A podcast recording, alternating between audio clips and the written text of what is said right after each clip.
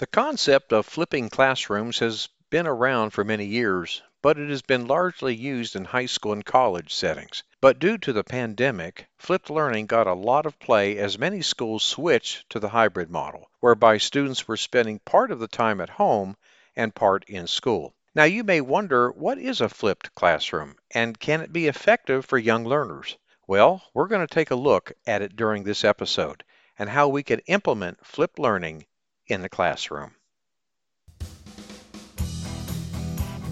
Welcome to episode 112 of the Teacher Rockstar Podcast, a place where tips and strategies critical to the new teacher are discussed. I'm your host, Steve Hiles, and in today's episode, we're going to be talking about the flipped classroom model. But before we do, here's a quick word from our sponsor.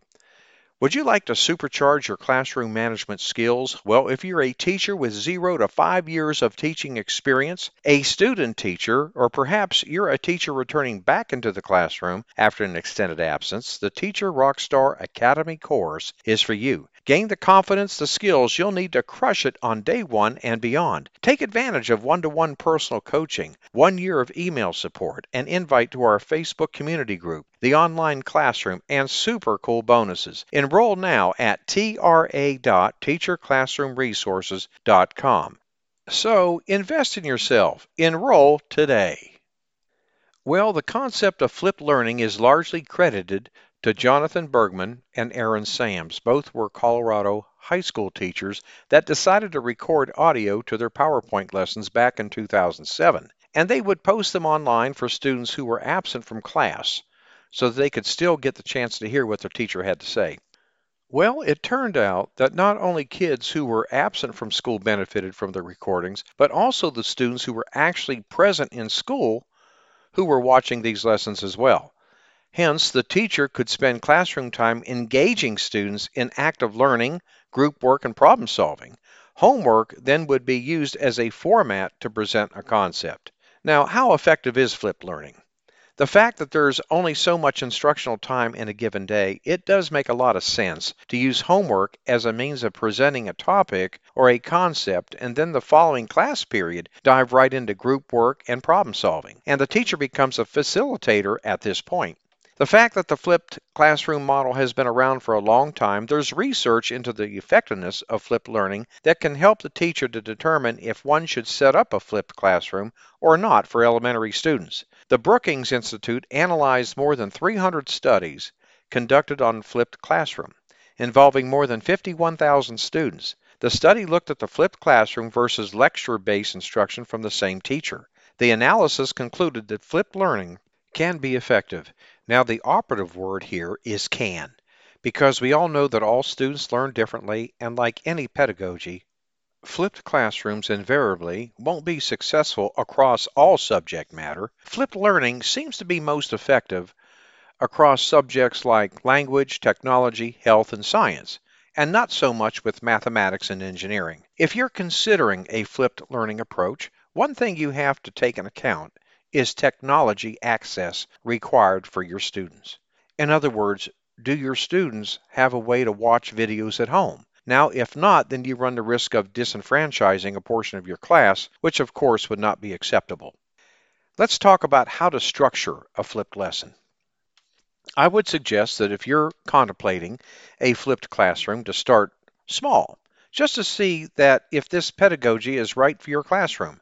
I might start with a language or science lesson first.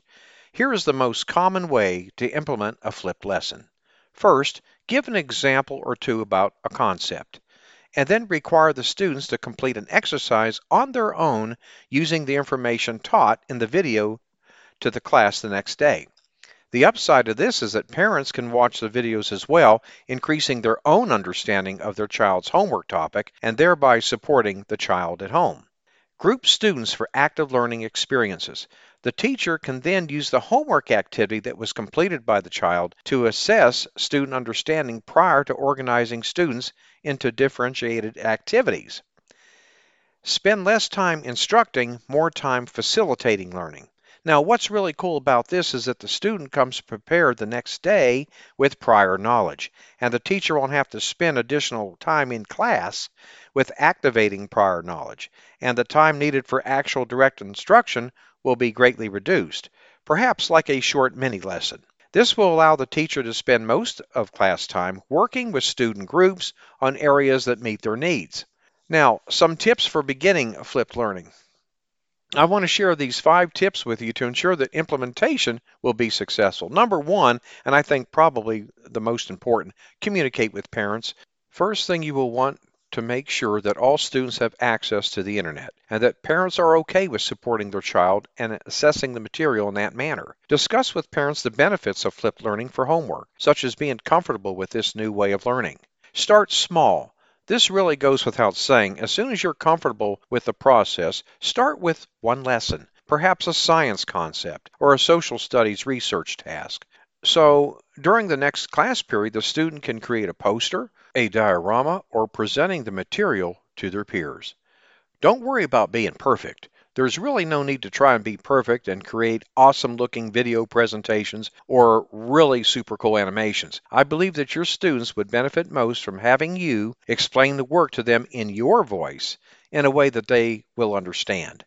Make your video presentations short. I would say keep your videos around 10 minutes in length, and it will help if you plan what you're going to say and how you're going to get your point across. Set up clear expectations. Always ensure that your students are clear about your expectations. For example, if a student fails to complete the homework, will the student be able to complete the homework and activities in class, or will they have to complete two videos plus the activities next time? How do flipped lessons make differentiation easier? Well, the thing here uh, is that the student can rewind certain parts, pause the video, and even watch the video several times if they need to. This is ideal for students who need that extra time to grasp the concept.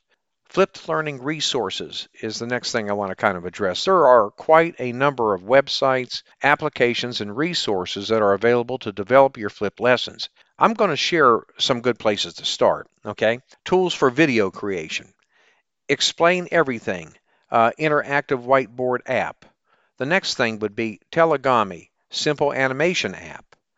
Then we have Screencast-O-Matic, desktop screen recording. And then Do Ink Green Screen, iOS green screen animation. And lastly, there is Zoom. Now, let me address places that you can share your videos to. Well, there's YouTube, Google Drive, Google Classroom, Dropbox. Okay, just to name a few. Well, my friend, we have come to the end of today's episode. And uh, I want to thank you so much for listening to the Teacher Rockstar podcast. I'm your host, Steve Hiles. My friend, I hope you got a gold nugget or two from this information presented. Please shoot me an email if you have any questions about this episode. I'd love to hear from you. And also, let me know if there is a topic of interest that you would like for me to address on the show. It's really as simple as sending me an email. I'd love hearing from you. When you get a moment, visit my new and improved blog and subscribe to my newsletter for the latest educational research, best practices, and unadvertised free bonuses. Go to blog.teacherclassroomresources.com. And don't forget to subscribe to us at the Teacher Rockstar podcast, and we'll send you a free gift for doing so. Okay? And if you'd like to support us, please feel free to share our podcast with others, post about it on social media, or leave a rating and review. That would be greatly appreciated. Thanks again. We'll see you same time, same place next week. And remember, my friend, you got this.